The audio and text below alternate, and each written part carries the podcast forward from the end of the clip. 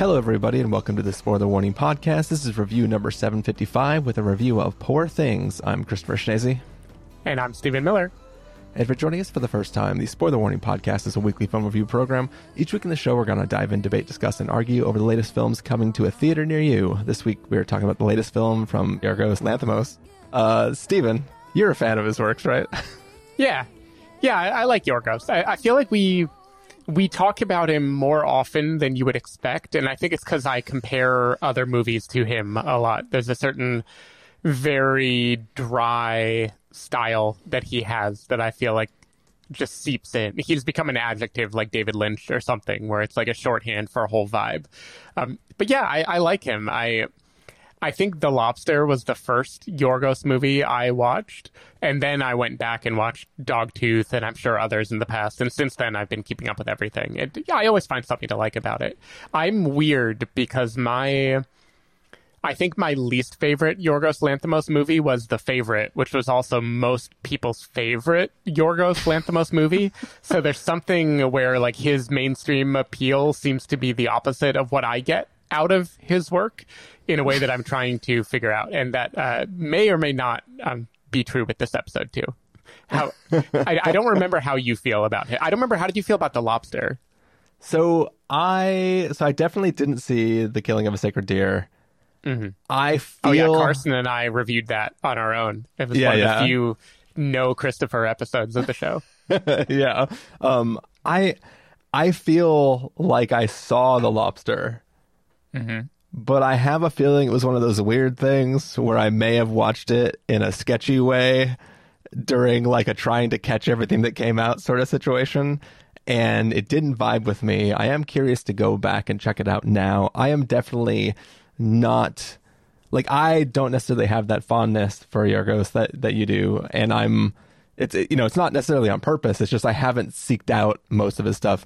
I guess technically you might say that my favorite of his films was The Favorite, but I think that's because that's the only one that I remember. And even that one, I don't fully remember it. I just remember liking the performances, but I couldn't tell you a single thing that happened except for I think Emma Stone falls out of a carriage into mud at some point in time. Like that's all I can remember in my head. But yeah, so I think coming into this film, I didn't have any expectations, right? It was just a thing where I was like, oh, I'm going to see this new movie. I assume Steven's excited for this just because of who made the film. But I was I was just jumping in to see, I guess I'm more of a mainstream audience who would have gone in just having seen the trailer, and I'm not carrying in anything previous into my screening this time. But I assume, as you said, that you're at least bouncing that the difference between the normal mainstream audience and what you like of his films. Yeah, for sure. Maybe. I haven't really figured it out yet. I found The Favorite to be the least memorable of his movies, even though I remember being pretty delightful to experience. But I just like you, I can't really remember what it was about, whereas if you see shit like Dogtooth, like you remember what that movie was about. He goes a lot harder in some of these movies, but anyway, he's an interesting filmmaker, and this one was getting major buzz out of Venice. I was honestly sad and surprised it wasn't at Toronto, so we had to wait until now to catch it, but I was totally stoked going into this movie. Yeah, I've definitely heard a little bit of praise for it.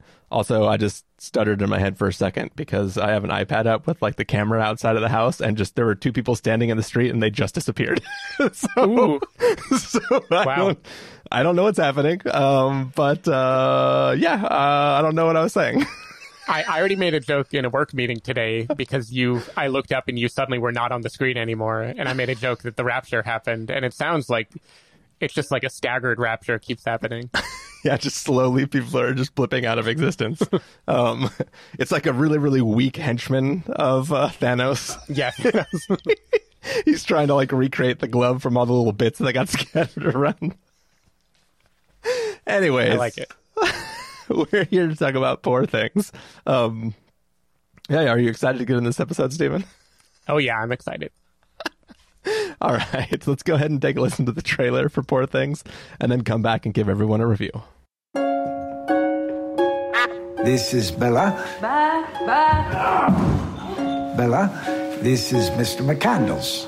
Hello, Bella. Oh, she's an experiment. Good evening. Her brain and her body are not quite synchronized. But she is progressing at an accelerated pace.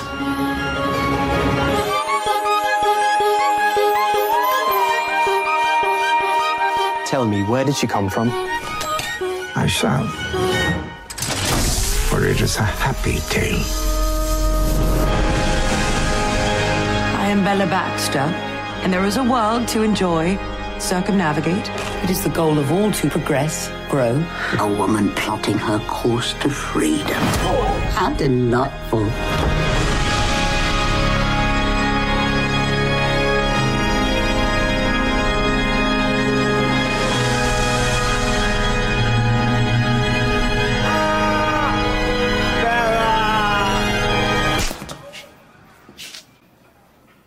Oh.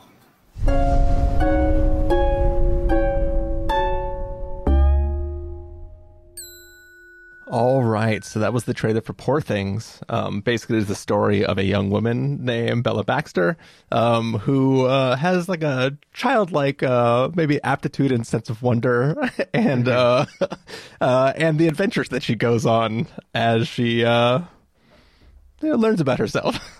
Stephen Miller, what did you think of Poor Things? Well, first, I just want to comment that we are recording Poor Things and Godzilla Minus One tonight, which is a fun kind of mirror image of Barbenheimer, I think, because Poor Things is very much the fucked up R-rated Barbie story, including, like Barbie, having a central lead actress who is doing amazing work of gradually learning more about the world as the film progresses, and so having to like change throughout the movie in a very continuous way. I just want to start by saying that Emma Stone is amazing in this movie. She's getting a ton of praise, rightfully so. It's weird to me that La La Land, I always forget that she won Best Actress for La La Land, which was a good movie and she's good in it, but it isn't like the kind of role you remember. This is the kind of role that I feel like she will be remembered for a very long time. With that said, I admire this movie a lot. I love that it exists. I'm a big fan of it. I also found it kind of tedious, and I feel like it didn't always work for me. Like the stuff I admire about it. Yorgos Lanthimos, he totally commits to building a world of his own imagination. It's this kind of like fucked up steampunk Tim Burton sex world that he has made. And it just like came out of his brain. Like I've never seen anything that looks like this movie. It is very strange and unique and internally consistent in the way people behave and things look. And it is a very impressive thing to have created. And everyone is hilarious in the movie. Like Emma Stone is clearly the MVP of this movie. She holds the whole thing together and is just like fearless and incredible in it. But everyone else is great. Willem Dafoe is doing his Willem Dafoe thing, and I love him as this kind of like Frankenstein's monster who is also Dr. Frankenstein type role that he's playing here. Mark Ruffalo, I've never seen him be anywhere near this funny in something before. He's kind of doing the Ben Affleck thing of he's being like so goofy and off the wall that you're not sure if he is in the right movie, but then he's so incredibly goofy you don't care. I really enjoyed his like rapscallion cad, whatever you want to describe the character that he plays. And I won't spoil when it occurs, but whenever you need someone to play an unredeemable prick, they get on the phone, they call Christopher Abbott, and he makes it happen. And he makes it happen in this movie, too. I like Rami Youssef, too, though he gets less screen time than I think I would have expected. But anyway, everyone in this movie is clearly committed to being in this zany Yorgos Lanthimos universe.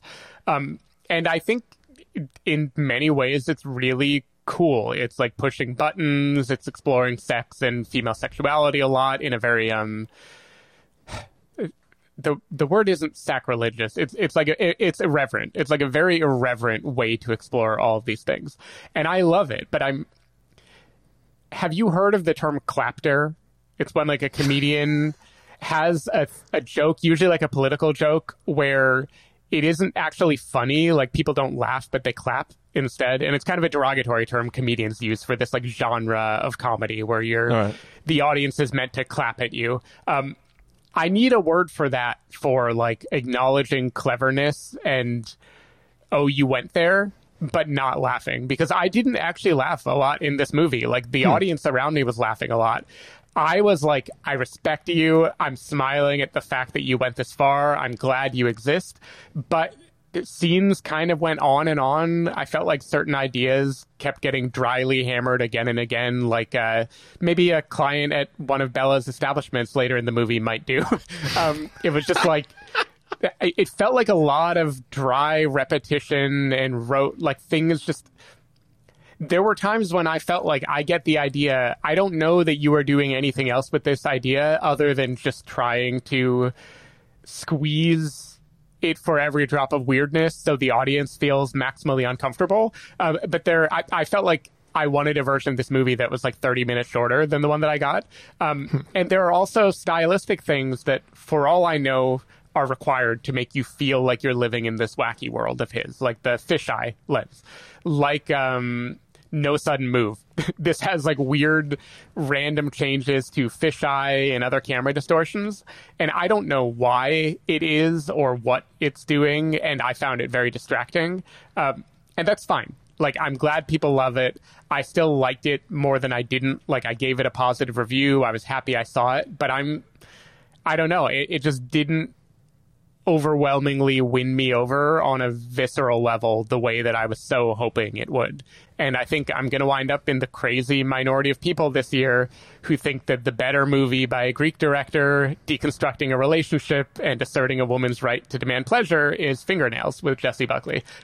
So that is my boom goes the dynamite. Christopher, how did you feel about Poor Things?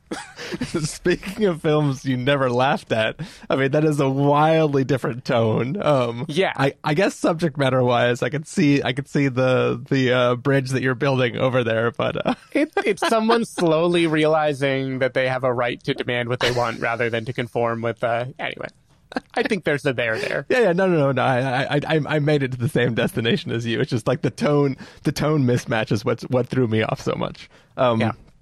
I do really, really love the Barbenheimer poll, though. Like that was a good. I like comparing those two things. I like that. I am going to do another comparison myself, which seems clear to me, and I don't know if I've heard anybody talking about this, but this is basically a Swiss Army Woman.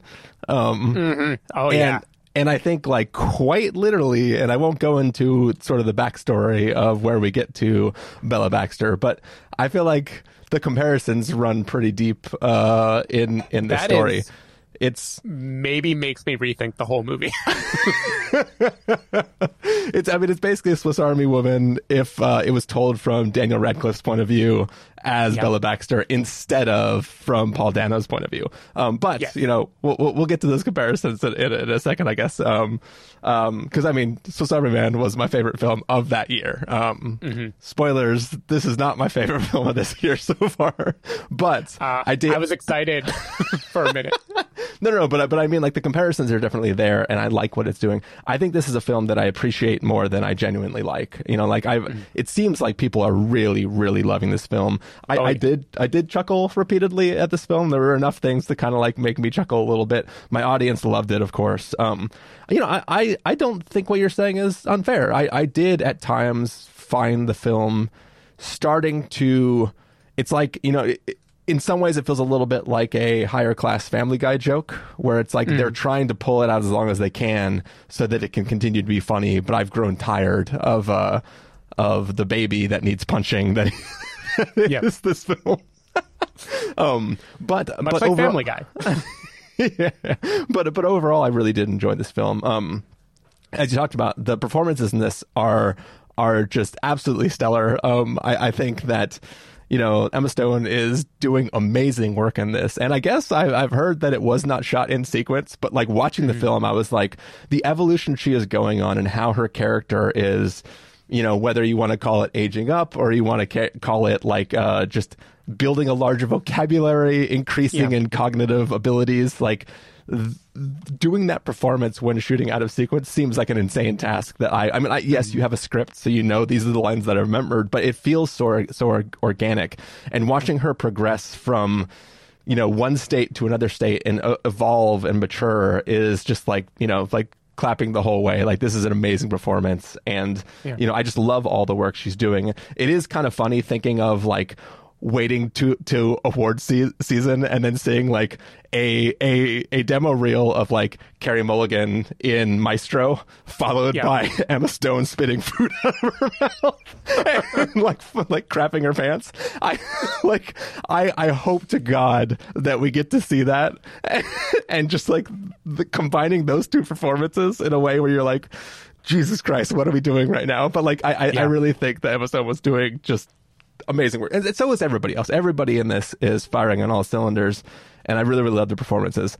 I really love like the set design of whatever the hell this style is called. Like, it reminds me a little bit of like, you know, Wes Anderson films. You know, it has that Wes Anderson color palette, but Wes Anderson films are supposed to feel sort of like a set where like everything feels like you could just push it over and then it would just fall because it's not really there. Like, there's something that he's doing that's like really interesting. In this, it feels like all of it's real, but it's also made by like Dr. Seuss or like Tim Burton, as you said. Like, like everything feels like it's really there, but it's also, that's not what anything looks like. But it just, everywhere they go felt really kind of magical, and like, you know, maybe it's supposed to represent Bella's like view of the world, and everything looks magical when you are who she is, and I really appreciated that.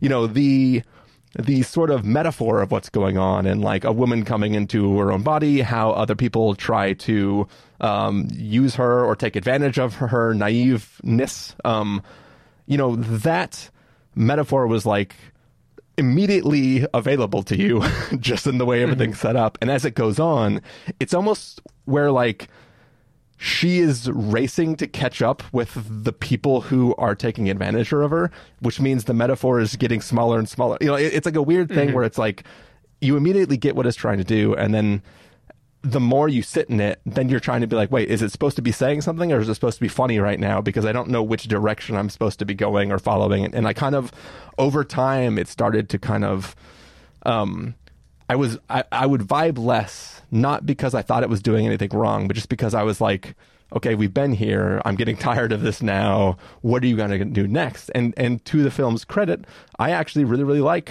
the way it starts to flip things on its head as Christopher Abbott comes into the story, where it's like what it's doing then is now, because, you know, at some point I was watching the film and I was like, it seems like it has nothing left to say. We got everything. Bella has gotten everything she's need. I've gotten everything the film is going to tell me. Where are we going next? And that little sort of turn that happens where it kind of flips it on its head and introduces a new thing where it's like, what if fully adult Bella has to deal with a fully adult situation? Where does this bring us? How do we take that context back into the flashback of the original inciting incident of the story? Like, then it's like, oh, and then it's kind of like I'm leaning forward again. I'm like, oh, okay, yeah, tell me. Now you've got me. You've drawn me back in. Now you're doing something interesting again. And it kind of brought me back around by the end of it. But I think towards that middle 2/3 of the way through, I was kind of starting, not souring on it, but I was just like, yeah, all right, good on your film. And I think it really needed that kind of way it decided to, and like, you know, in a way it feels like what I would complain about most films where it's like they ran out of ideas and suddenly decided to end it. But in this film, it feels a little bit like that ending was really where it wanted to get. And it was just trying to milk that middle zone for as much as it could, that when it got done doing that, it was like, okay, now I want to get to the thing that I actually wanted to do. Let me get there, finish off this film. And it was kind of like, it's a mix of the thing that I wouldn't normally like, but somehow that actually rescued me and brought me back into this film a little bit. So, no, that makes sense. And I think the ending is very clever. Like, I never, like you, I never really soured on the movie. Like, I was enjoying watching it a lot, but I just feel like there's a bloated middle part. And the Swiss Army Man comparison, I think, is amazing. And the thing is, on paper, this has a lot of similarities, including her arc, because Swiss Army Man is all about learning not only about love, but about life and about everything. You know, it's like teaching the Swiss Army Man what it means to be a person. And on paper, this movie does that for Bella. Like, I try not to get into spoilers, but in addition to just life and sex, there's a lot of sex in this movie. It is about learning philosophy and learning kind of social awareness and learning labor and political awareness and opening to different types of people. And all of that then culminating in being about learning how to navigate adult relationships and potentially toxic adult relationships. Like, it's all very interesting. The problem is, I feel like, as much as this film nods to all those other things, I feel like most of those things she learns are throwaway. Like, they're there in the background and you know that she's doing it. But the bulk of the joke of the movie is repeating over and over and over again, just to the coming of body, coming into awareness of your own pleasure and your own desires. And there's just something that feels a little lopsided about it to me, where it feels like it has so much more it can explore, but it decides to shove that away. And I'm not sure. It's totally fine if this is a movie that is trying to explicitly be about sex and sexuality, but I just feel like they're leaving other aspects of womanhood on the table. And I'm not sure that it's better for that, because I kind of feel like we get the point after a while in the middle. Yeah. I don't know. But at the same time, I kind of love the over-the-topness, like, because the fact that it keeps going back to that well and making the audience squirm, like, clearly it works. My audience was loving it, and they were laughing louder and louder every time this stuff would come up. So, like, there's a sense in which the movie is kind of beating you down and making you enter its wavelength, and that's totally fine. I just felt like I, quote, got it early, and I was so excited for it to go in a million different directions, and then when it didn't, I felt a little let down by it. Yeah. It's like going for extending the premise rather than exploring the themes that it's bringing up a little bit. Mm. Yeah, if you think about it, that total arc is very similar to Barbie, including the kind of Christopher Abbott stuff and how all of a sudden it is flipping the world. I don't know. There's a fun comparison to be had for beat in these movies. But to its credit, Barbie remains being about the whole of being a woman and the contradictions of being a woman. And I feel like, I don't know, I don't want to be reductive, but this movie feels much more to me like a dude thinking, I want to make a feminist story. What do I think are the hard parts about being a woman? And it's like he started writing down a list, and then at bullet point number 2, he was just like, okay, we're just going to do that the whole time. It feels like there's more stuff to mine that he didn't go for. Yeah, he filled his page with all the things he could do with the first bullet point. Then he was like, you know what, guys, I think we got a whole movie here. We're good. Yeah, and I'm not squeamish. Like, I love that stuff. I thought it was all hilarious. It's just, it was like thinky. It was thinky funny. It was the whole package is a fun prank, like a fun joke. But I wasn't like rolling on the floor laughing or anything. Yeah. It is definitely a thinky funny. Yeah. Somehow that statement best sums up the experience of watching the film. Yeah. And it makes it the kind of thing where I would expect it to be critically adored and then audience scores to be low, but I feel like it's quite beloved by people who are watching it. Now, maybe it's still kind of limited release, so the only people who are watching it are people who would agree with critics on stuff, but it seems to be getting broad appeal in a way that surprises me, because I feel like he is pulling out all the stops to be dry and uncomfortable and disconcerting and, quote, weird. But I don't know. It's working on people. It doesn't seem to be alienating them. Yeah, I mean... It's true what you're saying. Like, this expands wide this weekend, a few days after we're done recording this, maybe right when this episode comes out. So it is hard to tell how general audiences are going to react to it. But it does feel like it is weird enough and wacky enough that I can see the average person being like, this is fucking weird. This is kind of fun. You know, like it may not, it may not be like somebody walking around like, this is going to be on my top 10, but like, I feel like the average person watching it Unless they're like in a really weird, like if they go see this with their parents or something, you know what I mean? Like I could see like everyone like, oh, we all love Emma Stone. Let's go watch this together. Oh God. And then be like, oh, then I could see it actually being like uncomfortable and weird. But I think the general weirdness of it, you know, sitting surrounded by strangers, I think is, I think it's enough fun to be had. Yeah, I guess it is overtly goofy in a way a lot of his movies aren't. Like, the world is funny and fantastical. It's not funny in the way that some of his older movies are funny, where the humor is, like, a person spinning around blindfolded trying to decide which of his kids he has to shoot. Hypothetically. This is more untethered from reality in a way that maybe is able to pull people in more easily. Yeah. Cool. Should we get to verdict, Stephen? Yeah, I think we should. I think there's no point in spoiling the movie. Let's do it, Stephen. If you're going to give us a must-see, record with a caveat, wait for rental, pass with a caveat, or a must-avoid, what would you give it? I'm giving it a recommend with a caveat. I did have a lot of fun watching this movie, and I'm really glad it exists. Like, I love that Yorgos Lanthimos is out there making stuff like this, and if this gets a ton of awards praise and a ton of love from audiences, that's awesome. Like, it's good for movie making that weird, singular things that just totally commit to the bit are out there, and Emma Stone is amazing. Like, to me, definitely going to be nominated for an Academy Award. It's going to be a tough competition this year, but I think she has an actual decent shot at winning the whole thing, and would deserve it. Like yeah. She's amazing in this movie. My only caveat is I love Yorgos Lanthimos' dry humor, and I feel like this, it feels less just aggressively trying to make you uncomfortable and more hitting the same joke a little too often.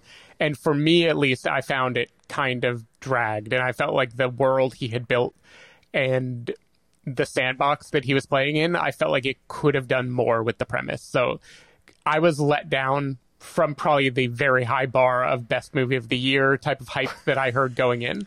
And if you have heard similar hype, you might also, like me, walk away feeling let down and think this is, you know, maybe like a lesser Yorgos Lanthimos movie. But still, most people, you're probably going to have a blast, and it's going to be great, weird fun, and do not take your parents. Yeah, don't take your parents, or don't take your kids. I mean, yep. You know, whoever listening, whatever age you are, don't take people that you are related to. Yeah, maybe start with Easy A, and that'll like ease them into the idea of, you know, women's bodily autonomy, and then if they're into that, that can be your like temperature check. Yeah. This is going to be a record with a caveat from me as well. I had a good time with it. I did chuckle more than Steven didn't. And you know, I had fun with it. That middle section or two-thirds section sort of dragged me a little bit, but I think the film kind of brought it back in a really, really strong way and left me at least enjoying it. But now it's been like a week and a half to 2 weeks since I actually watched it, and it's kind of gone from my head for the most part, except for just remembering how great the performances were and how beautiful that just every set looks, and you know, everything. Like, I enjoyed so many individual pieces of the film, and that's why I recommend it. But I also, the caveat is that like it hasn't really stuck with me and didn't feel like it was as deep as something that, you know, I don't know, like maybe Swiss Army Man. All right, well, that's gonna do it for our review of Poor Things. Stephen Miller, if people want to find you throughout the week, where can they do that? People can find me at twitter.com/sdavidmiller or sdavidmiller.com. People can find me at ChristopherInRealLife.com or at ChristopherIRL at a number of different places, including Mastodon.social. You can find The Spoiler Warning over at thespoilerwarning.com, where you can get a bunch of the back episodes of the show. If you want to subscribe to the show, you can do so on Overcast, YouTube, Apple Podcasts, or wherever podcasts are found. If you want to know when the episodes go live, you can follow us at twitter.com/spoilerwarning, facebook.com/thespoilerwarning, or instagram.com/thespoilerwarning. If you want to get a hold of us directly, you can send an email to fans@thespoilerwarning.com, or you can use the contact form on our site. Music for this episode will come from a track selected from artlist.io, so hopefully you're enjoying that. We had fun talking about this film. We are about to go take off and record another review of Godzilla Minus One. So see you in the feed for that episode. Bye. Bye.